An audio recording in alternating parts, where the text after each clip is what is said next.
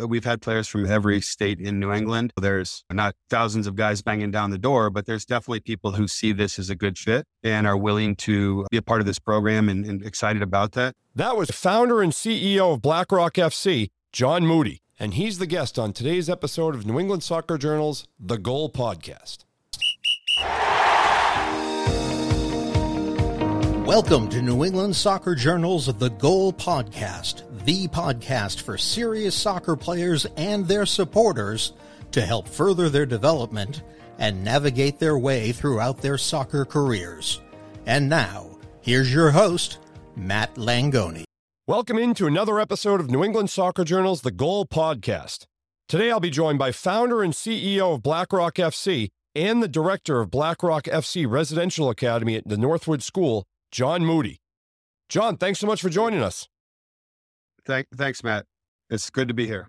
Absolutely. It's good to have you on. I know there's a lot going on down in your neck of the woods in, in, terms of soccer and beyond, just what you guys are doing. So, how's the how's spring going right now? Has been busy. I know you guys are involved in the USL League Two season and you're gearing up for the fall. So, how's everything going right now?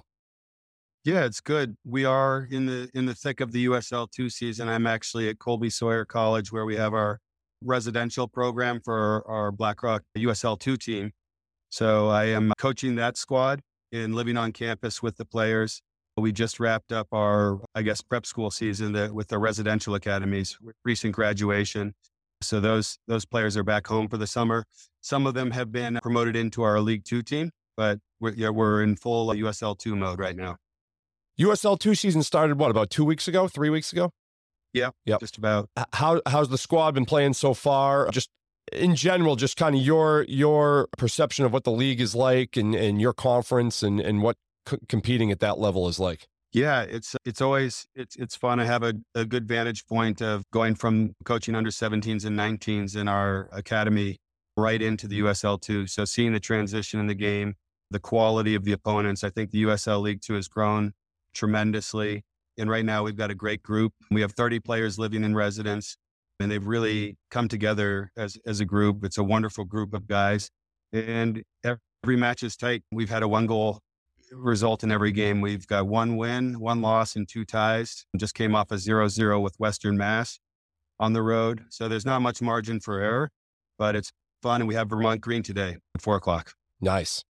Now, in terms of roster building, how do you go about building that roster? I mean, I know typically it's it's it's great college players from across the country. I mean, I know that some teams are, are it's it's not just necessarily pulling kids from New England. There's kids from like Creighton. There's kids from all different parts next to the yeah. woods that, that are playing. How did you go about building your USL League Two roster? Yeah, we we one of the reasons we started our USL two team or agreed to participate in this league was we wanted that upper level experience for our, our, prep and now our residential academy players. We wanted a pathway. A lot of them dream of being pros. And so a lot of our roster spots we do use for uh, players who come kind of from within our, our, our ecosystem, I guess you'd say. But we've we've also branched out with coaching contacts that I have, just positional needs to bring in players from other colleges and, and programs. But we always have some of our guys, some of our recent grads, and we even have three of our returning players to the BlackRock Residential, three of our youngest players on the squad this summer, and two of them in the lineup today. So it's a chance for our young players to really, who are standing out, I guess you could say, at the at their age appropriate levels, uh, at the under 19s, to to challenge themselves against some established Division One players. So we tend to be a bit of a younger roster. We'll bring in some older players for guidance and wisdom, I suppose. But we also want our younger ones to kind of cut their teeth in in the competition, so it prepares them for what they're trying to get to, which is sort of a, a top collegiate experience. Now you guys are, are based out in New York, but there's obviously a New England influence, and you're you you coached at Berkshire for a, a, long time and had a lot of success there. So you're very familiar, obviously, with the New England soccer circles, and a name that a lot of people know in the New England soccer circles. What have you guys been trying to do with Northwood and BlackRock FC? What's kind of the uh, take us inside what those soccer products are and what, what you've tried to kind of build with, with those assets? Yeah. So I was in the prep school game for many years and enjoyed that. I think the New England Prep School League is a great league and I really enjoyed my time in there. But I also saw an opportunity for, for combining sort of a year round program with a great prep school education. I thought something that was absent in the current soccer landscape. Really, really in the US, you have a few, you got the Shattucks and Montverde and Darlingtons, a few programs doing that in sort of isolated regions. But within New England, there really wasn't much it, when we visualized this going back six, seven years ago. And so, yeah, I thought it was really just the objective of continuing to provide players with great prep school pathways, which also enabled a really diverse student population to come together uh, because of boarding, the, the residential aspect of boarding schools. And then giving them that great education, but at the same time, giving them more than a standard prep school season would have two and a half months of soccer. And a lot of the prep schools at the time, we were that's where BlackRock actually originated was sort of an off-season development opportunity, showcase opportunity for prep school kids. And that spawned into our prep academy, which at one time had 40, 40 different schools participating. COVID kind of squashed that. And then our, our shift moved more into the residential side because development was really was is remains sort of the forefront of what we're trying to do is develop players in a different way and the prep academy has its place and it certainly served those players well. But we we were only training players twice a week and they weren't really getting to know each other as well off the field. And so the residential was the idea that we could work with players for effectively 10 months and then even deeper with the USL too and, and develop the develop them on and off the field and kind of meet their their their broader needs as a student athlete in the truest sense. And so that's that's the space we're exploring. And I'm really enjoying it. We've, we've just completed our fifth year, and I'm excited about how things are going. Yeah, I mean, it was it's it's an ambitious thing to attempt, and obviously, like you said, you just completed your fifth year and things are going well.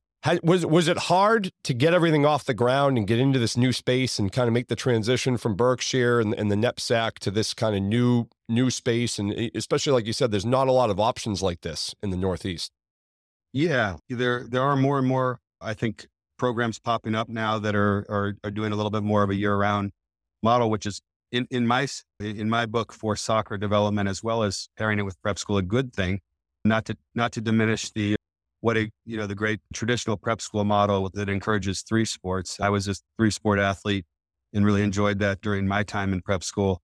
But at the same time, for for the type of players we're recruiting and just what I think in the global market that there's a demand and an unmet need for year round soccer. And so a lot of the prep schools were kind of partnering or loosely partnering or outsourcing their players' developments to different clubs, which involved a lot of travel. It's still, some are still doing that. A lot of travel, maybe schedules that don't line or uh, with regard to the academic demands of a school. So what we try to do is create something where the school and the, and the club were on one page in terms of planning, administrative oversight, and understanding so that it actually allowed the student athletes to have a less stressful process. Instead of getting pulled in different directions from club and school and home they can kind of bundle it into one. And, and and so far yeah it's it's going well. I think the we're seeing that it, it's working well. Our players have gone on to some top colleges and our first generation of players are now either seniors or rolling into grad programs nipping at professional opportunities so we're happy with where where it stands now yeah, that's a good point. Now that you're you're five years in, you're starting to see kind of the the results of of the work because these these kids have gone through the program. When when you came up with this concept and, and decided to go into this this venture, were there were there people that you sought advice from, or did you kind of have a plan in your mind about how you wanted to operate this and and how you wanted to develop this program? Yeah, I didn't. I really didn't have a clear plan. To be honest, when I left Berkshire, I had a I had a a different idea around recruitment and helping kids understand the college process more. And the players at the time that I was basically stepping away from at Berkshire, as well as some of the other prep schools, said, What's going to happen with BlackRock? And I didn't have a good answer, but I could see that it mattered to them and decided to try to make it work. I had never, in the first, when we were running it unofficially, Sunday soccer, basically, we, there was there was no living in it. It was just something I did for fun to help them. And, but stepping away from my full time job, I said, I have to figure out how to make this work so that it can be sustainable and grow and, and so on and so forth. So, yeah, when I stepped out there, it was definitely a nervous space to be in. So I did consult with a lot of people from a lot of different areas, but also trusted my own instincts a little bit, trusted my, I guess, my heart, my passion. It's been a lifelong passion for teaching and coaching. So I kind of just figured if it, if it, if it continued to move towards the areas of broader education, the true development of a student athlete on and off the field, that it, it would probably work out all right because uh, that's what I know. I was a teacher for many years and administrator in schools and always a coach. And so I figured if I stayed close to what I knew and, and what I cared about, it, it should probably work. How does New England factor in? I know you guys have players from New England and have had players from New England in the program. And, and like we said, you have new, some New England roots here. So how how is New England factored in? And we know you guys are based in New York, but have you have you been able to land players from this region? Yeah, we have players from all of, we've had players from every state in New England. There's not thousands of guys banging down the door, but there's definitely people who see this as a good fit mm-hmm. and are willing to to to be a part of this program and, and excited about that. I think a lot of club where I see a lot is a lot of families as well as players feeling that in their particular region, whether it be in New England or out, that they're having to travel crazy hours, four four nights a week or whatever, to training. Yes, I'm driving two hours each way to get quality training, and then do their homework in the car and, and kind of juggle a lot. It puts a lot of stress and it, it makes it harder for the student athlete to perform on and off the field as well. And I think for a lot of the parents too, they get run down with that much travel. And so think what we're finding is there's a lot of players who who and parents who like the idea that they can have it all in one. Parents can come to the game and enjoy that aspect, but at the same time, they're not shuttling their kid four hours a week. I mean, four hours a day, four days a week, or whatever it is. And so, in that sense, yes, there have been players from New England who have found this to be the right fit for what they're looking for, as well as we have players from over 15 U.S. states and 25 countries. Wow. At Northwood, it's an incredibly diverse environment. What would you say uh, all players within the program kind of sh- are there common characteristics that the players kind of have in common with each other and maybe things that you look for or, or the type of the players and people that you're trying to attract and bring into the program? Yeah absolutely. We're, our first year we brought in 40 guys and had no cultural identity. Mm. i had beliefs our other coaches kind of had beliefs the school had sort of ideas but creating a culture. Yeah, like yeah, get all that stuff to gel, all those different, all those different things from different yeah, the people. First year was not; it, it was a little messy, and I think that the players did really well. The school, I think everybody did, but we understood what we were getting into, which was something new. Uh, so to that end, I, I think yeah, absolutely. As a recruiter, I've always tried to recruit character first. I want good kids who are willing to work hard, play for the team, to be humble, and to give their best each day towards their development. So we, that's what I did at Berkshire. It's always how I've recruited. And I think largely I've, I've been really fortunate to work with a lot of great young men in my coaching career who have exhibited those qualities. And I think those are the qualities you need to, to ultimately be successful. And we just try to reinforce them by bringing good kids together and coaches who also, you know, align with that type of thinking good things happen when a lot of people are working together, sharing ideas, pushing each other, encouraging each other. So those are the type of guys we want to bring into our program. Is the culture, is it still evolving or five years in, do you feel like the, the culture you have right now is kind of the sweet spot where you want it to be? Or are you guys still trying to figure different con- conceptual things?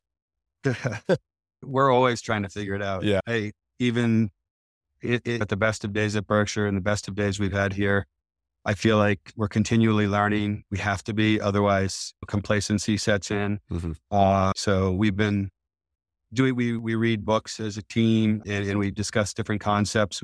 That's one of my favorite parts of the residential academies. We have a chance to extend the conversation beyond the field, to have meals together. That's why we put all of our USL2 guys in residency together and they're loving it. I mean, whether they're playing foosball or, or playing, uh, playing chess uh, away from the field. They're just they're having a good summer together. They're getting to know each other. They're building a bond. We're sharing a, we're building and, and sharing a common dialogue. And one of the one of the things we've been focusing on, even one of the players, I didn't even know this, but he had it tattooed on his neck, is the, the notion of Kaizen, which is the, the continuous improvement, looking in, in not just from top down, but really from every layer of a an organization working together to be better in, in daily daily work the little 1% we can do and understanding how what we do off the field impacts what we do on the field and all of those little things matter. And so the guys are embracing that. But if if we live by that, then there's always more to do. There's mm always more to consider. There's always more dialogue. or adjustments to how we approach games. So we're looking at constant, con- continually refining what we do.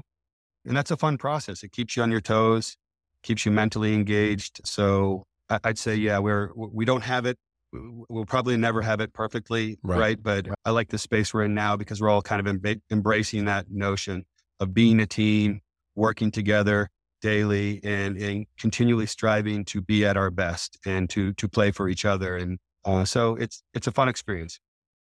Is, is it tough to build a, a, team chemistry? I mean, when you're a new program, a relatively new program, and there's not this foundation of like, being, oh, we've been around for a century and this is the core values of this thing, what you're getting like, is it tough to get all the players on the same page and the kids on the same page attitude wise because because you are still a relatively new you know program in the soccer world. Yeah i think i think it is but i think more and more people are understanding what we're about. The players who have played for us i think are doing a really good job of going out into Many of them, the players I've coached at Berkshire now, some are playing pro, but others are, the vast majority of them are professionals in other fields. They, they've taken on careers, and I think they're continuing to exhibit a lot of those qualities. And, and I think people are beginning to understand kind of what our club is about. And so I think some players are attracted to that. Mm. That's what they want in an experience. So I, I think there there is some understanding, but yeah, we're not hundred years old and we don't have we don't have it all figured out. But I think the largely speaking, the the players who've kind of come through a system are are are good messengers, good ambassadors, and and that, that's how it's I, I guess growing, and, and, I think that's how we're kind of slowly beginning to solidify a, a cultural identity. What will the the fall season look like in terms of like scheduling? I know you guys typically play at the the showcase in Albany, right? I know I know you guys have been there but that before, yeah, in previous years. So, what what's your typical schedule look like, and how do you try to design that and, and the fall season as a whole? Yeah, that's been an interesting challenge at Northwood because we definitely want to represent the school and embrace the notion of the school participation, and we do. So we actually have two uniform kits. All of, we have four residential academies, and they all represent their school in fall competition, and that's an important part for us. So we do look to play and intertwine ourselves into prep competition in the fall. We've also dabbled with like the USL Academy League we tried some league play, but mainly it's it's prep stuff in the fall, and that's largely centered around showcase events. So yeah, whether it's the next level event in Albany or the mainline friendlies, hmm. these larger events that attract a lot of schools, we're definitely participants in those and enjoy having the crossover competition with prep schools. And then November, we're really kind of flipping the uniforms and just moving onward into the club season and really engaging deeply in those kind of tournaments and showcase events. That, I mean, that all makes me think you must be a pretty busy guy year round. I mean, it's just it's it's nonstop, and I know you have a family as well. So, what's like what's what's the schedule like for you, just navigating through everything and just keeping everything in order here? It's in, it's it's pretty insane. My wife would be the first to tell you. she's she's in the trenches with me a lot, washing kits and pumping balls and doing things. And yeah, I, I'm lucky to have her support and my my two children. But luckily, they all love the game and eh, being around it. And so it is. But yeah, it's it's it's not for everyone because I'm literally coaching from August mm. 25th till July. Well, the end of the USL two season. So it's kind of all in. And in the residential setting, it's it's really six days a week with a lot of travel. But I feel lucky too, though, because I have a chance to work with players that intensively and hopefully try to make a positive impact in their life. But uh, whether it's in the USL2 camp that we have here at Colby Sawyer or it's up at Northwood School, like we have the opportunity to see them away from the field. Like we just had breakfast together as a team. We had a team meeting. It's very easy to kind of pull together the little pieces that I think make a program and organization strong. So that is why I believe in doing that. It does involve some sacrifice some time away from family at moments or support of family coming. My daughter is running the lines at games as ball girl and chasing balls and helping out. And so it's a family affair. I mean, it's not just my family, it's others like Tony Muhammad, who is my college teammate, who's been working with me since day one, the sacrifices he makes and his family and all of the people who are tied into our organization. But we're, we're all in it. I think, like I said, when we recruit players and coaches, we're looking for people who really kind of buy in culturally to what we do. And it's a lot of work, but it's a lot of fun work. And I feel fortunate to to have that much time working with the, with these student athletes. Hmm. Now, did you grow up in New England? I did. I was born born in rural Kentucky and then moved to an A-frame home in New Hampshire with a my dad was in a transition from Kentucky to New Hampshire and then he got a job in Boston and I did suburban Boston. Wow. And then my dad after a few years in Boston I wanted to get back up to the woods of New Hampshire. So they live in in rural uh, New Hampshire, not far from Colby Sawyer in Wilmot, New Hampshire. So in my teenage years, we moved up there, and that's when I went away to boarding school. I went to Holderness School yep. in New Hampshire, and I wasn't too far from home. But my parents still live nearby, and they were they had they were one of the uh, the few spectators at our first home game at Colby Sawyer. They had front row seats, box seats, just living ten minutes away from the field. So it's that's been ex- extra nice for me to be here this summer. My mom's actually a graduate of Colby Sawyer College. Nice, and so that's that's really nice for her to have that. now you you mentioned I mean you played multiple sports growing up, right? What was uh, yes. what was your kind of athletic upbringing, and when did you start to really gravitate to soccer? I gravitated to soccer from the first time I got a chance to play, yeah. which was when I moved into the Boston area around I think I was eight years old and just started playing down and in early inceptions of club, I guess back then in the in the early 80s. Mm-hmm. To date myself there, but loved soccer, basketball, baseball, tennis. I played ice hockey for a year. I played every sport I could. I just loved to compete and, and, and, and play sport. But the one that always resonated most with me was soccer. And I think it was, there's, there was no stoppage. There were no timeouts. It was a flowing game. Right. It involved a lot of running, which I liked. There's a, a physical element. There's a, a creative envel- envelopment or element. Sorry. Yeah. But no, I've, I've always, soccer's always been the, the thing I liked most. And whenever people ask me about the black residential, I said I tried to create something that I would have loved to have done when right. I was that age. Right. If I had had that chance, I would have I would have been in it so quickly, and I know I would have loved every moment of it. So really, I'm just trying to create something that I felt I didn't have the chance to do in my own life, so that others who who have that passion can have it as well. Right, that's so true. It's it's amazing how much things have shifted and how many opportunities there are now for for soccer players. That even even me, I grew up playing in the '90s, really, and graduated high school in 2000. And just that everything's changed so much, night and day. The the club game and just the opportunities out there for everyone is is crazy in terms of the the USL League Two season, we'll circle back to that. You guys are like we said, we're in the thick of that. How do you see the the conference playing out? Um, I know Vermont was the kind of the new kid in town last year, and they made a pretty good impression right off the bat. So, and Western Mass is always solid. How, how's the conference going to play out? Do you think?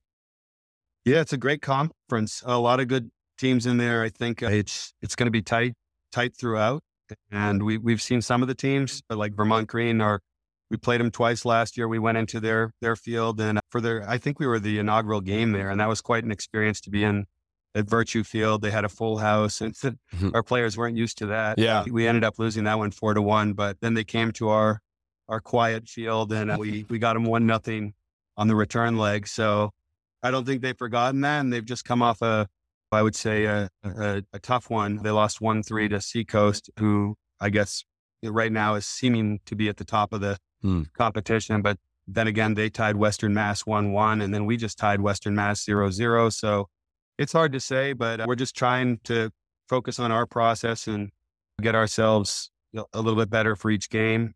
And uh, we know we're going to be up against it with Vermont Green today. They got a lot of talent. They're a fun team to watch. They're well coached. I think organizationally, what they're doing for soccer here in America is really exciting. Having sort of, you talk about cultural identity, their whole thing about the green in conservation and just linking in with the states, states kind of vibe. Mm-hmm. I think it's really cool what they're doing. So hats off to them. But we we hope we can get them today on our home turf. Yeah, that's a whole vibe they've created up in Vermont. It's like it goes perfectly aligned with the state. It's a it's a perfect fit. Yeah. That's good. We'll be good, we'll, for, good for good for U.S. soccer though to see. Yeah. Smaller markets embracing the game and, and really getting around it and in a very holistic way. So that's certainly something we aspire to to as we was as we kind of build our identity. But I'd love to see more and more professional clubs doing what they do, which is kind of linking their their club brand into um, something broader right. that, that thinks that, that kind of uh, reflects beyond the field into deeper values. So it's it's really cool what they're doing. Absolutely.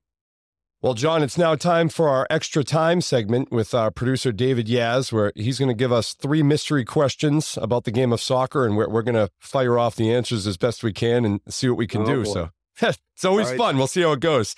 David, It's the end of regulation, so let's move to extra time. Yes, sir.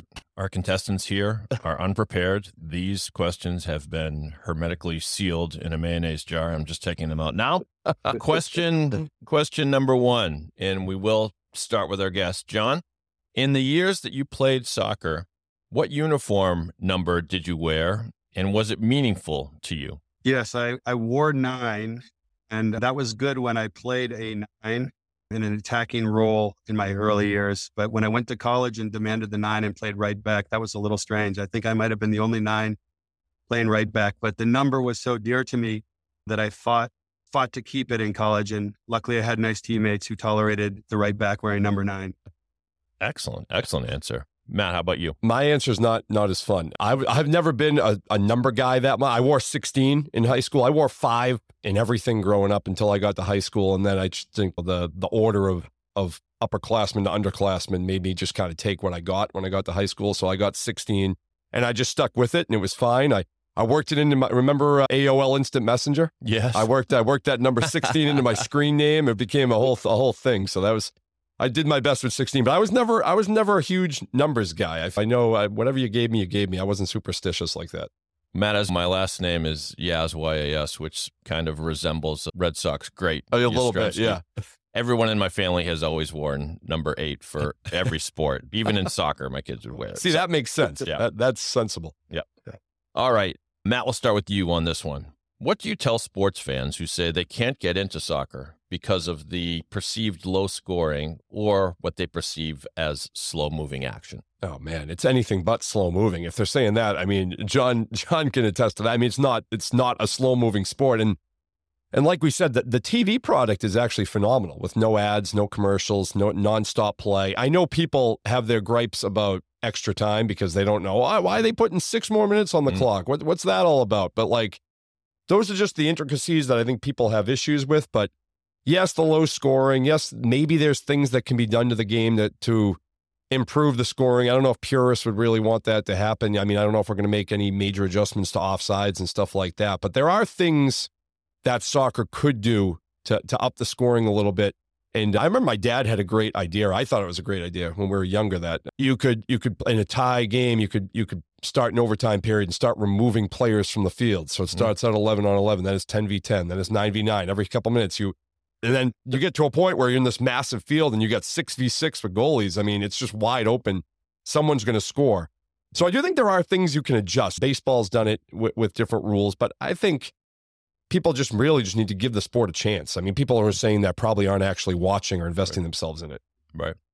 How about you, Jon? What would you say to convert the non believers? Yeah, I'd, I'd say uh, it, it is adjusting if you're used to watching like NBA or you're used to watching whatever sport you like. There's a different flow to each game, and hmm. I, like I said, I played a lot of sports. So tennis, there's there's action every second of the court. It's right in your face. Baseball can at times be very slow, and those games I know they've done the they speeded up the the pitch counter or the the timing on the pitches, but yeah, it's just getting your brain around. I think soccer for me can be like we had at Western Mass the other night. It's a real chess match, and uh, you can you can appreciate sort of different tactical strategies and different approaches to the game that can can be exciting to see how they're executed and how they play.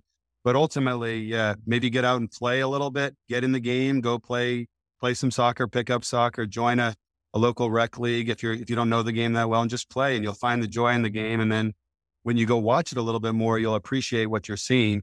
So that's also a good way to do it. I mean, I think anyone who's played the game doesn't get bored watching necessarily a zero zero unless they're really just playing a very boring game. I mean, you can have exciting games. I thought our game the other night was very exciting, even though it ended zero zero, but it was a fun game. So yeah, it's they get out there, try it, keep an open mind.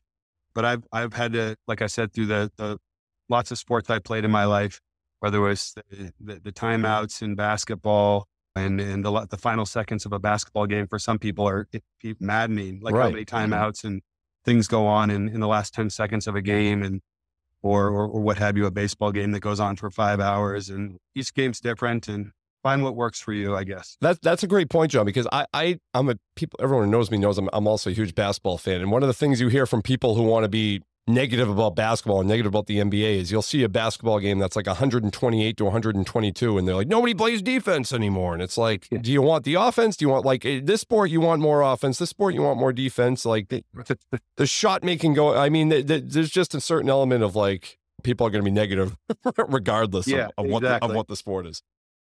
Yeah. All right. Yeah, Matt, by the way, if you, I'm kind of charged up now, can we bring a, a soccer ball in and kick it around the parking lot of Siemens Media here? Yeah. Just say- You fired I- up? I, I am. I want to get out there. Final question for extra time. We'll start with you, Jon. Simple question. What's the most exciting play in soccer? Gets a great pass to win a game. I think a brilliant moment from a, a midfielder or a striker who just sees a pass that nobody else sees. He sees a moment, but that also ties into a creative run. Just that that play that nobody saw coming that has that that really special moment and quality where two players or three players connect in a combination that leads to an exciting goal. But yeah, something that starts with a great a great moment of brilliance from a, a midfielder, perhaps seeing that pass that nobody else saw, Mm. or the r- player making the run, and then of course the finish, the combination when Mm. when you see that. I suppose that's my, my best. It's a good guess. answer. It's a good answer. Yeah, I, I mean, I would say kind of piggybacking off of that, like the great long ball that hits a player perfect in stride into a perfect run, where they just get past the final defender and that leads to a breakaway. But just, a, just, I mean, a goal in and of itself in soccer, and all, all goals are just electric in, in any in any major soccer game or any, really any soccer game. But yeah, that great pass that leads to may, maybe even just an easy finish for a player, just because I don't think people understand like the precision and skill it takes to put a ball with your feet like 40 50 yards right on someone else's foot like i mean it it's just ins- and you're not doing this with your hands you're doing it with your feet and you're putting it in your there's elements there and wind and every and everything and you're just putting that ball right where it needs to be i think just a great long ball pass is just phenomenal to watch And that, and you also get that air of anticipation when the ball is in the air, much like throwing a, a bomb in football. Right. What- The, the everyone's on the edge of their seat Exactly. until the ball comes to its final resting right. Yeah. right Yeah. for sure Well, very good. Doug Flutie. Yeah, That's right. yes. Soccer's Right Doug there. Flutie's got nothing on a, a great soccer path. Doug Flutie pl- probably could have been a pretty good soccer player. He was Yeah. a good basketball player. wasn't he like five seven i mean he was so the fact that he could Yeah. throw a football that far was unbelievable I I, mean he wasn't he wasn't a big guy Oh, Miami didn't think Yeah. didn't think they could. Right. Didn't think he could throw it that far. All right, you both have successfully managed extra time today, and uh, the ice cream truck is pulling up, and you guys get to go pick whatever you want. So well done, well done. Thanks, Dave. I appreciate that. All right. Hey Jon, thanks thanks again for joining us. This was this was fun, and I know you guys have a lot going on, and it was it was good to catch up and kind of put word of it out on uh, on our podcast here. My pleasure. Thanks for having me on the show, Matt. I enjoyed it. Absolutely. Thanks again to Jon Moodey for joining the podcast. New England Soccer Journal's The Goal Podcast is produced by David Yas and is a Siemens Media production. You've been listening to New England Soccer Journal's The Goal podcast. Don't forget to rate, review, and subscribe wherever you listen to our podcast. Or visit nesoccerjournal.com forward slash podcast. Siemens Media. Inspiring, informative, insightful.